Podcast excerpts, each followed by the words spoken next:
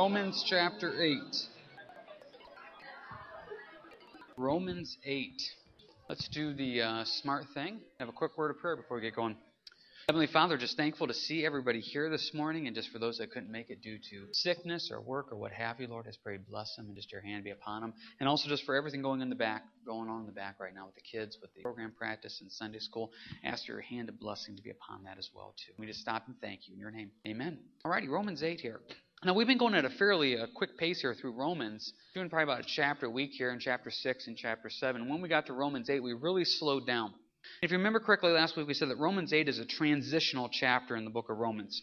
The first seven chapters in the book of Romans deal with this progression of what the gospel is, how we're all sinners, how we all need Jesus, and it's through Christ that we can die to sin. We can die to those areas and problems that bring us down and those uh, areas of life that we still struggle with. Well, in Romans 8, the first nine verses kind of sum up that teaching point. And then it kind of starts changing here a little bit. Romans 9, 10, and 11 deal with Israel, and it deals with us and our role and our relationship with Christ compared to Israel. And then from Romans 12 on, it deals with practical application of now how do we apply all this stuff we've learned. So Romans 8 is this transitional chapter here in the book of Romans. Now, with that being said, once again, verses 1 through 9 of Romans 8 finished up really our chapters uh, 1 through 7.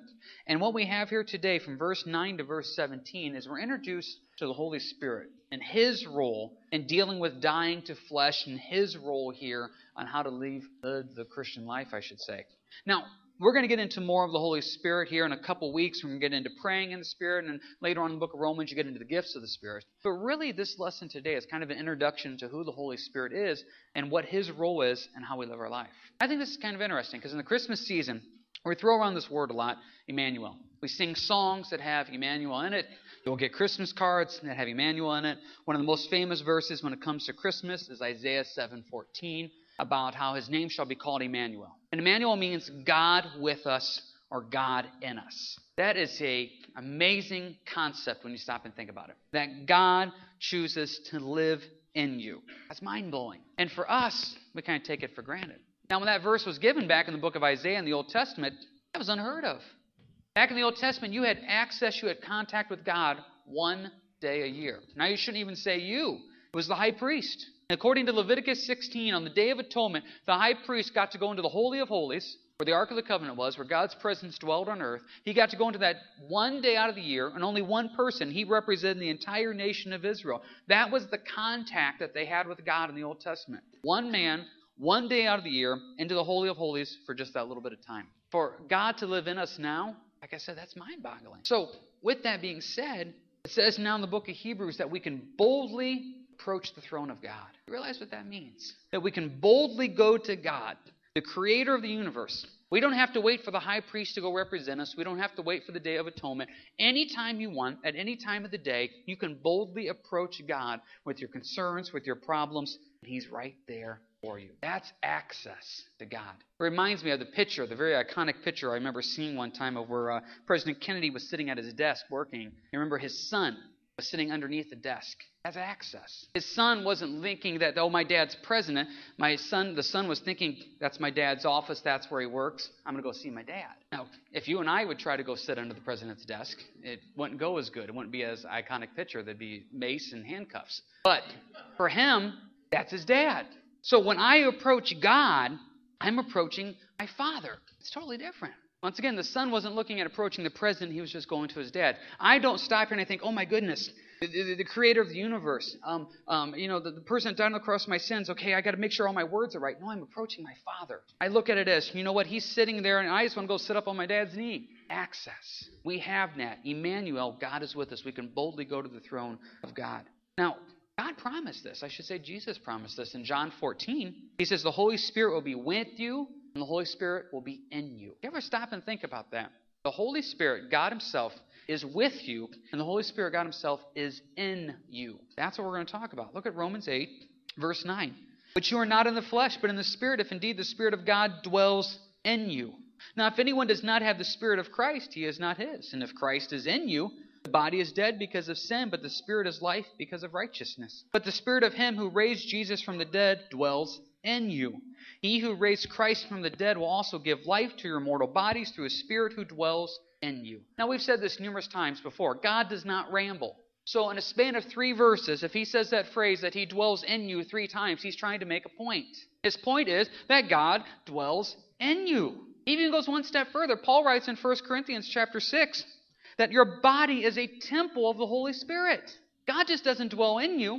Your body is a temple for the Holy Spirit. This is where God has chosen to set up residence. This is where God has chosen to sit and be with us. And so, therefore, it hopefully leads us to live a life worthy of Him. Because anywhere you go, God is with you. Now, that's comforting and scary at the exact same time. I was talking recently to the boys, and we were talking about this idea of God living in us and the Spirit living in us. Judah, our second one, asked, Where does He live? He lives in our heart. So Judah looked down in his heart, you know, trying to figure this out. Judah thought that was kind of neat. Kenan number three says, God lives in us. I said, Yeah. And he said, Scary. Now, stop and think about that for a moment. It's all in your perspective, right? If you're having a bad day at work, if you're having a tough diagnosis, if you're struggling with pain, God lives inside of you. Doesn't that encourage you? Doesn't that uplift you? That no matter where you go, no matter what's going on, the presence of God is in you and with you, and God Himself is with you through whatever trial tribulation you're facing. Okay, now, flip side. No one's around. So you can finally watch that show you wanted to watch. You can finally look at that thing online you want to think about. That person that you were talking to turned around and walked away, so you can finally mutter those things under your breath that you want to say. You can finally think those thoughts because no one's around. God's with you. See, that's when it becomes a little scary. It's either comforting or scary. I guess we shouldn't use the word scary.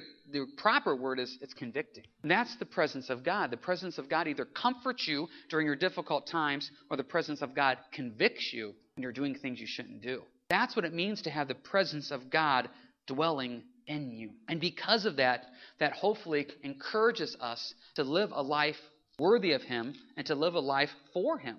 Wherever I go, whatever I do, God is with me, comforting and convicting at the same time. Paul wrote in 2 Corinthians chapter 6, you don't need to turn there.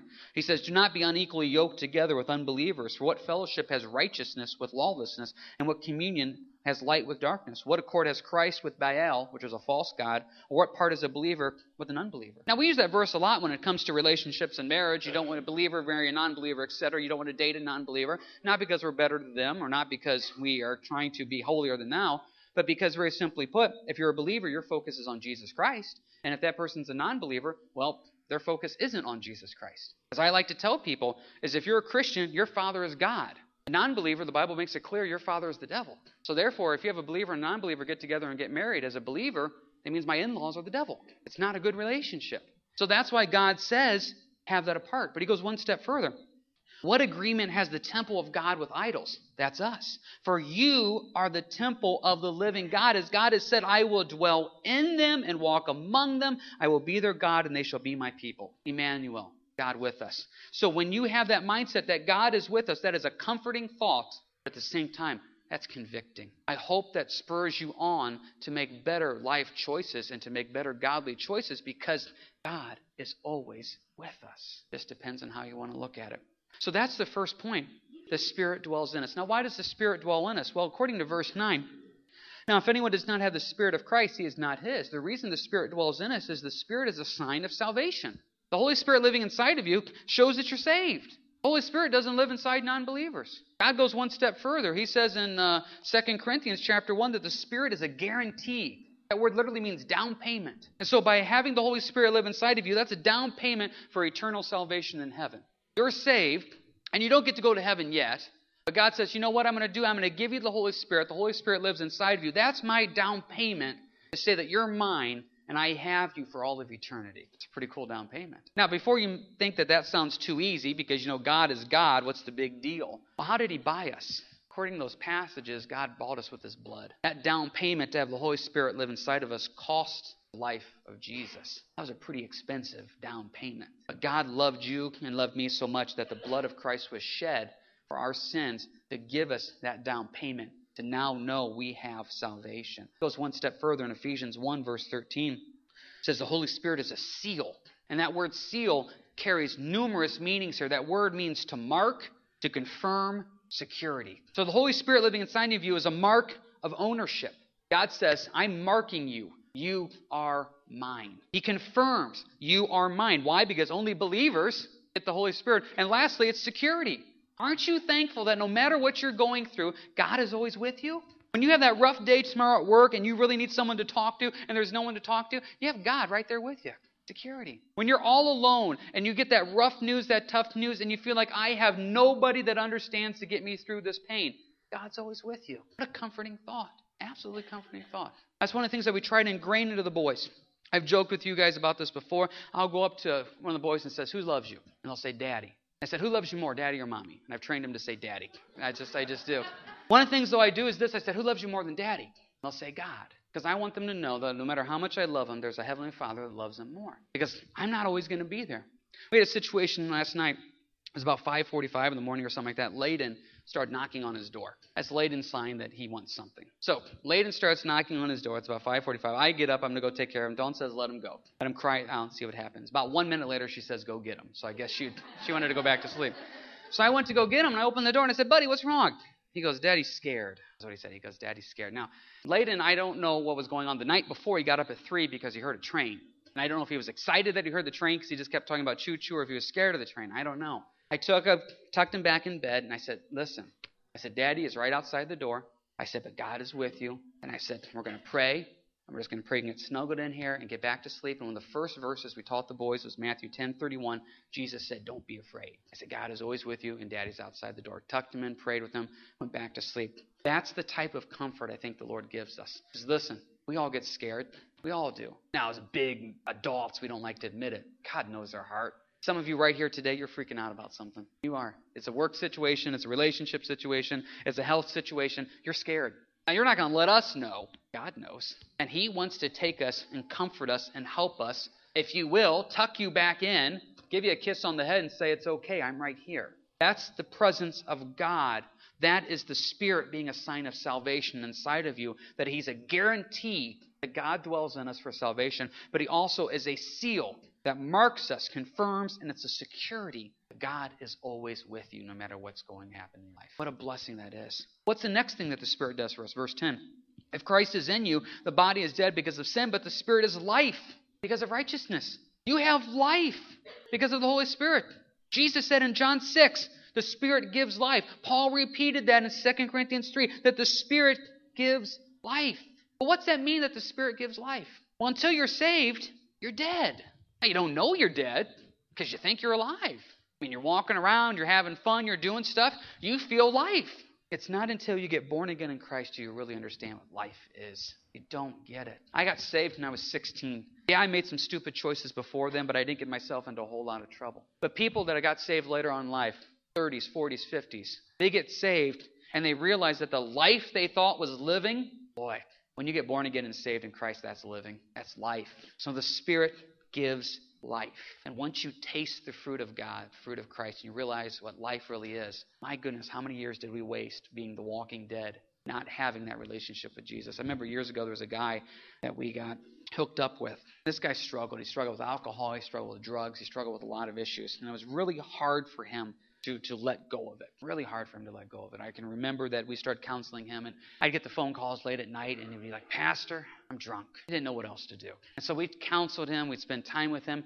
Finally, it just all started to click. It just clicked. He finally got it. And he started making great decisions, great choices in life, and started moving forward in his walk walking relationship with Jesus. And I remember years ago we had softball games that we used to do in the summer. And so we said, hey, just hang out with us here after church, eat lunch with us, and then you know what? We'll, we'll, take you to the softball game. We'll just have a great afternoon of fun and fellowship, etc. So he did that. We got pizza. We came back here. We ate at the church. We headed up to Hamler, had the softball game, and he had a great time. And I remember him distinctly saying after the softball game, I remember him coming up saying, I never thought I could have this much fun sober. I remember him saying that. And I thought, isn't that cool? He really started to realize what life is. He started to realize what it means when the Spirit gives life. There is something more than just the deadness we have without God. And to be quite honest, unless you're born again and saved, you don't understand what I'm saying. Because once you taste it, you realize what life is. And that's what the Spirit does. He gives us life. Verse 11 sums this all up. It tells us that the Spirit that raised Christ from the dead dwells in us. God lives in us. And also, that Spirit that raised Christ from the dead also gives us life to raise us from our spiritual death as well. So, the first two points is that God dwells in us. It's a sign of salvation. And the second one is the Spirit gives us life. Now, how does this all happen? Verse 13, excuse me, verse 12. Therefore, brethren, we are debtors not to the flesh to live according to the flesh, for if you live according to the flesh, you will die. But if by the Spirit you put to death the deeds of the body, you will live. So the next point here is the Spirit is power. The Spirit gives us power. How does it give us power? We don't have to live according to the flesh anymore. That phrase, verse 12, therefore, brethren, we are debtors not to the flesh. Have you ever had that situation in life where you just felt like you had to do it? Not in a good way? Like you just can't say no to it? The temptation was so strong, the power was so strong that you, you just you didn't want to do it. You didn't want to say it. You didn't want to do that action. You just felt like you had to. Well, according to verses 12 and 13, the Spirit gives us a power to say no to the flesh. Now, here's the problem some of you try to do it on your own. I hear it all the time. I can do this. I, I know my marriage is falling apart, but I, I can do this. I can fix this. I just need to try harder. If you could fix your marriage, what's the role of God in it? Or you know what, I'm having a tough time at work, that's okay. I just need to buckle down more. I just need to try a little harder, put a little more effort into it, and everything will be okay. You don't have the power to do that. You're making yourself a debtor to the flesh. You don't have the power to fix the problems that are in your life. If you had the power to fix the problems in your life, why did Jesus have to die on the cross? The Spirit is the one that gives us power to make those good, godly choices. Jesus said in Acts 1 8 that the Spirit will come upon you, and when you will have power. And that word for power is the Greek word dunamis, where we get our word dynamite. It's a dynamite, it's an explosive power that God gives us. And that word upon you, we'll get to that more later in the book of Romans, of what it really means to have the Holy Spirit upon you, that baptism of the Spirit. But the Spirit is what gives us power to make these good, godly choices. The flesh has no power. How often do we try to live in the flesh when there is no power? One of the best things you could do is realize you can't do it on your own. The Lord has to do it for you. So God dwells in us, and through that, the Spirit's a sign of salvation. The Spirit is life. The Spirit is what gives us power. And here's the one that we probably know the most is verse 14. For as many are led by the Spirit of God, these are the sons of God. What's it mean to be led by the Spirit? That's what it's talking about here, verse 14, to be led by the Spirit. I remember when I first got saved, I was so jealous when people used to say things like led by the spirit. I hear it all i heard all the time. The spirit really just laid it on, their, on, on my heart to pray for them. Or you know what? I was i was ta- talking to someone the other day and the spirit really led me just to share christ with them. Or you know I, somebody came to my mind the other day and the spirit really just led me to contact them. And i remember when i first got saved i thought i want that. I, I don't have that. So i used to just make it up because i wanted to be like everybody else. So i'd go up to people and say the lord really laid you on my heart. And be like oh why? I don't know, but I just wanted to say it because I want to be like everybody else. I didn't know. I just, that's what everybody said. I wanted to be spirit led too. I wanted to have those thoughts and feelings and urges and nudges, and I wanted to, to, to do that. And then I realized that the longer you walk with the Lord, the more you're starting to realize that is Lord's leading and nudging. Ah, that is God saying to go do something. And the longer you spend in the Word, the more you start realizing that's how I know when the Spirit's leading. You know, we train ourselves for years to not listen to God because it convicts us. Then all of a sudden we get saved and we do want to listen to God. It takes a while to get used to. And so the Lord wants us to listen, to be led, to hear what He has to say. And then when we hear what He has to say, then we can then obey and be obedient. What word do we use? Whatever word you want. I use these words. Hey, they were heavy on the heart. Hey, I had a real burden for you. Hey, I had a check in my spirit. One of the things I do is every Monday morning I get out our, our directory that we have, and we have a directory at, at church that has, has everybody's name in it. Even if they've only visited a couple times, I, I just have their name. I may not have a phone number, I may not have an address, but I have their name written down. And so every Monday I literally go from A to Z over every person that's stepped foot in this church here as of late, and I say, okay, Lord, who do you want us to contact? Look, who's heavy on the heart? And so what I do is I have two little sticky notes. I have the sticky note that I know for sure this is what I need to do to contact this person. And then I have my other sticky note where I just write their name down because I thought there, there's something going on and I don't know what that is yet. So then as I go through it, I usually put a mark. Do I need to call this person? Do I need to text this person? Or do I email this person? What do I need to do? And so I go through every name and then I write down this is this is the leading that we need to do. Now, is this because I'm super spiritual and have this direct access to God and know what He wants? Yeah, I mean, of course. But no, actually, no, I don't know. If I knew, I would know. How's that for a deep statement? I don't know. I don't know what's going on in your life. If someone's not at church for two, three, four weeks, I don't know what's going on. So I'll contact them. Hey, you're heavy on the heart. Just, just thought I should drop you a call and see how things are going. Now, sometimes it's really great. And you have this really great conversation of, of someone saying, Boy, I'm so glad you called, Pastor. I've really been struggling with this as of late. And next thing you know, it's like, Ah, Lord, yes, this is why you wanted me to contact him. Or you'll drop him that card and you'll see him at church next Sunday and be like, You know what? I really appreciate you dropping that card because, you know what? I was really having a tough time and I needed that pick me up. Does that happen every time? No. Sometimes someone's heavy on the heart and I'll call them. I'm like, Hey, this is Pastor James. If you were heavy on the heart, I would drop you a call and see how things are going. How you doing? Fine. Oh, okay. Well, just you're heavy on the heart. Just thought I would see how things are going. Just keeping you in prayer. Everything going okay? Yep. Crickets start chirping.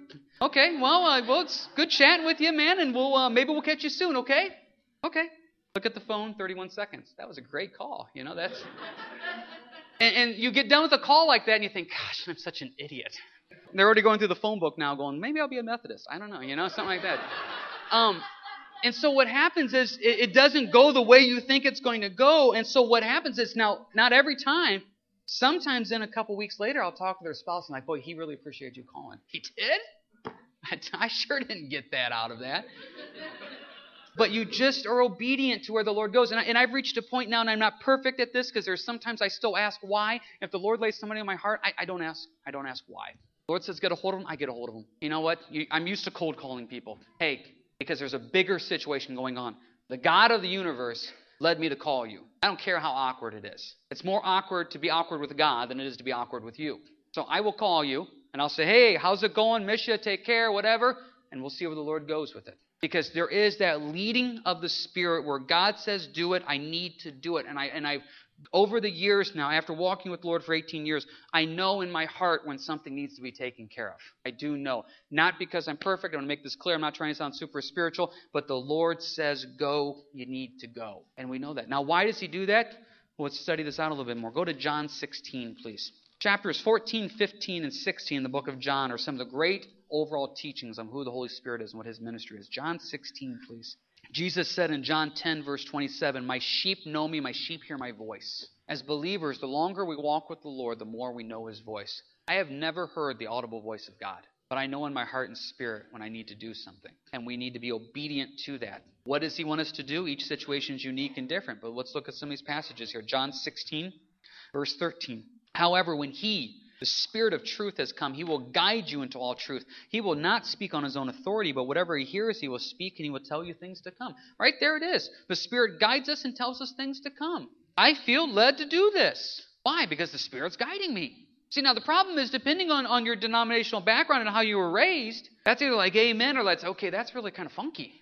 Now, how I was raised in the church I came out of, when someone said, Hey, the Holy Spirit's leading me, it's like, okay, you just let the Spirit lead you. I mean, I don't know what you're talking about. But this is what He does the Holy Spirit guides you, He leads you, He tells you the things to come, He lets us know what we need to do. I don't know what my week's going to be. I mean, I know I got some appointments this coming week, I know what's going on.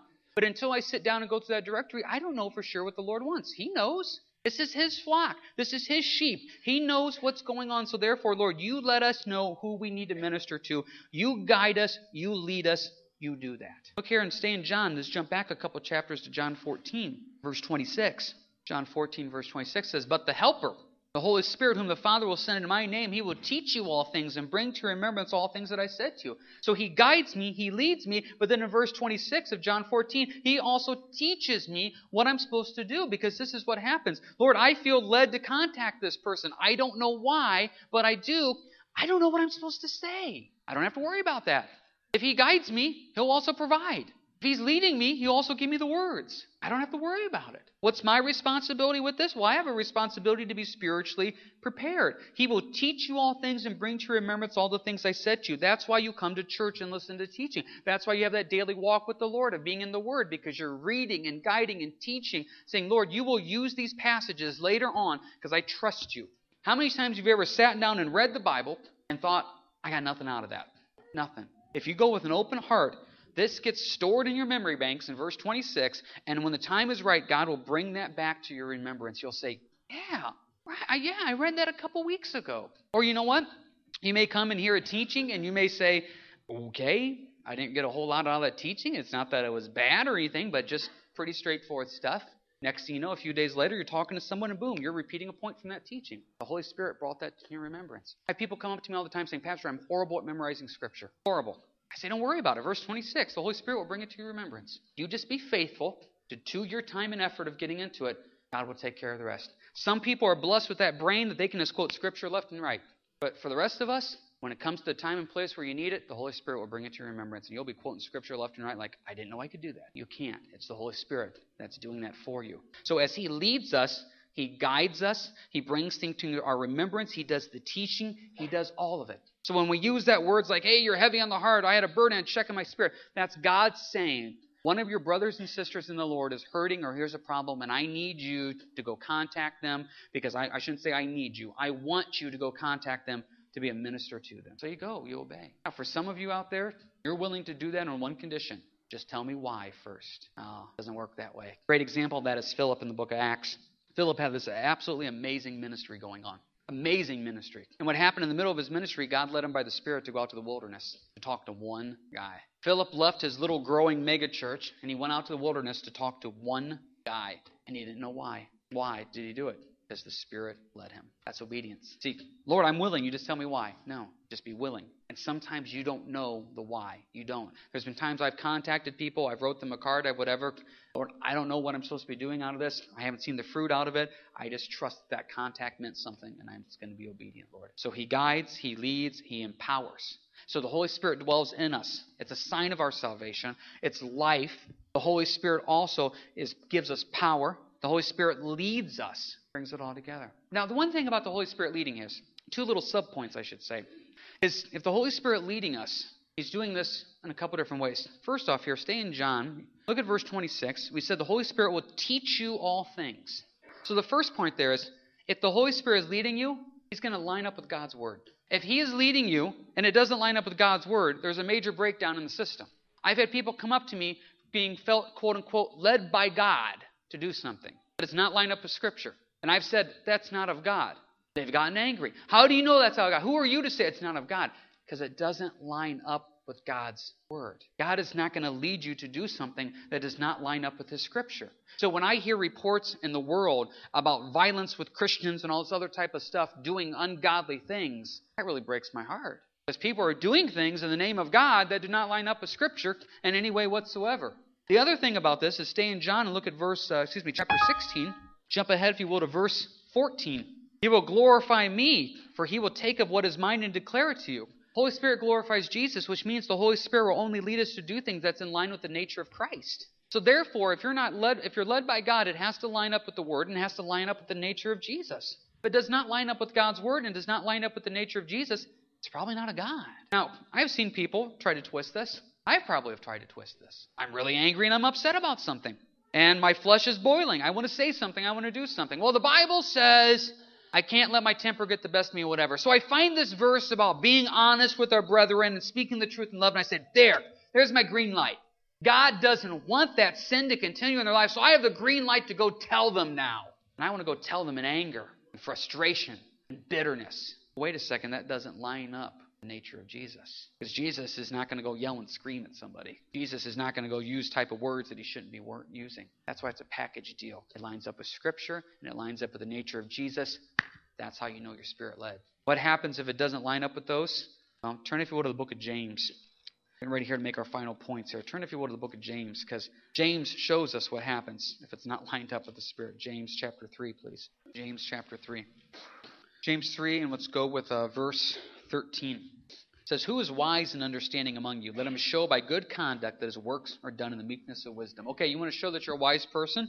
Your conduct will show us that you're walking in wisdom. Verse 14. But if you have bitter envy and self seeking in your hearts, do not boast and lie against the truth. If you're full of bitterness and anger and self seeking, that's not of God. That's not. Verse 15. This wisdom does not descend from above, but it's earthly, sensual, demonic. For where envy and self seeking exist, confusion and every evil thing are there. If your conversations and your arguments are full of bitter and self seeking and confusion and envy, that is not of God. That is the flesh. Have you ever been in an argument with somebody and it started out as just a disagreement? And then it reached to the point of the flesh is boiling where I just have to win this to win this? I just have to win this to prove my point. I don't care about what's right or wrong anymore, but I just need to be the more intimidating, loud person here to be the powerful force. That's not of God. That's not of God in any way. That is exactly what these verses are talking about in verses 13 through 16. As it's envy, it's self-seeking, etc. And I've had that. I've started out in the spirit. Love, patience, peace, kindness. Then as the conversation goes, jump from the spirit to the flesh. All of a sudden, I'm no longer led by the nature of Jesus. I'm no longer led by God's word. I'm no longer led by the Spirit. It's my flesh. What are we supposed to do? We're supposed to do verse 17. The wisdom that is from above is first pure, peaceable, gentle, willing to yield, full of mercy and good fruits, without partiality and without hypocrisy. Wisdom from God says, I can be right and not worry about winning the fight. That's why I'm willing to be gentle, peaceable, willing to yield, and good fruits. That's from God. That's spirit led. That's the nature of Jesus. What happens when I'm in the flesh? Verse 1 of chapter 4. Actually, verse 18 first. Now, the fruit of righteousness is sown in peace by those who make peace. Simple question. Are you sowing seeds of peace or not? Verse 1 of chapter 4 Where do wars and fights come from among you? Do they not come from your desires for pleasure that war in your members? Where does the fights come? They come from our flesh. We're not being spirit led. We're not trying to uh, be an example of the nature of Jesus. We're being in the flesh. That's not of God. That is not letting the Spirit guide and lead us in what we're supposed to do. When we're led by the Spirit, it lines up with Scripture, it lines up with the nature of Jesus. There's no question about that. Jump back to Romans 8 now. Let's finish this up. God dwells in us, Emmanuel. The Spirit is a sign of salvation. The Spirit is life. The Spirit gives us power. The Spirit leads us, which takes us to our last one here, verse 15. For you do not receive the spirit of bondage again to fear, but you receive the spirit of adoption, by whom we cry out, Abba, Father. The Spirit Himself bears witness with our spirit that we are children of God. Now, that one I like. The Spirit shows us that I've been adopted into God's family. I'm part of God's family, part of child of God. That, that word there, Abba, in the Aramaic, it can actually be translated father, but even more intimately, possibly even daddy or papa. And it carries this idea of God is your father, not just your father, he's your daddy. That's why you can go crawl up on his knee anytime you want. That's why you can go hide underneath the desk. It's your daddy. Now, here's the problem. Some of us don't look at God as our daddy. We accept the idea that he's our father. That's my father. I'm his son. We love each other. This idea of daddy carries this concern, I should say, or carries this idea of um, whatever I'm facing, I just want to take it to my father because I love him so much and he loves me. There's this openness. It goes back to that passage in Hebrews that we said at the beginning, Hebrews 4:16. I can boldly go to the throne of grace because that's my daddy. So the next time, once again, not to be repetitious, you're having a rough time in life, go to your daddy. That's what he's there for. And when you really start to understand this relationship with God the Father as this closeness, as this Abba, as this Papa, oh my goodness, the comfort of God is there The comfort of God is there. It keeps going back to that, that symbolism. I mean, my kids are still young that when they get hurt, they look up and they just look for dad. They just want to be comforted. Are they really hurt? Not as bad as they think. As soon as you grab them, they're okay. Same thing spiritually. We think it's the end of the world. Is it really the end of the world? Dying without Jesus and going to hell is the end of the world. Everything other than that, God gets us through. And so when we have this relationship with our daddy, our father, wow, really understand what it means to be brought into the family of God. When you get saved, God dwells in you in the form of the Holy Spirit. He gives you life. He gives you power. He leads you. He guides you. Sign of salvation. He seals you. He protects you. He watches out for you. But now you're in. You're part of the family. God is your father. Jesus is your brother. The Holy Spirit is your helper. Jesus is your groom to be. You're, uh, you're married to him spiritually. What an amazing thing that is when you really look at the role of the Holy Spirit, what that really means. What an absolute blessing that is. And I hope that's something that brings you comfort. I hope that's something that also brings you conviction when you want to go down the path you shouldn't go down. Emmanuel, God is with you. God is in you. Take advantage of that in your prayer life and your daily walk with the Lord. Wherever you go, God is with you and He will help you through whatever you're struggling facing as long as you want to know. Marv, you can come forward here for the final song.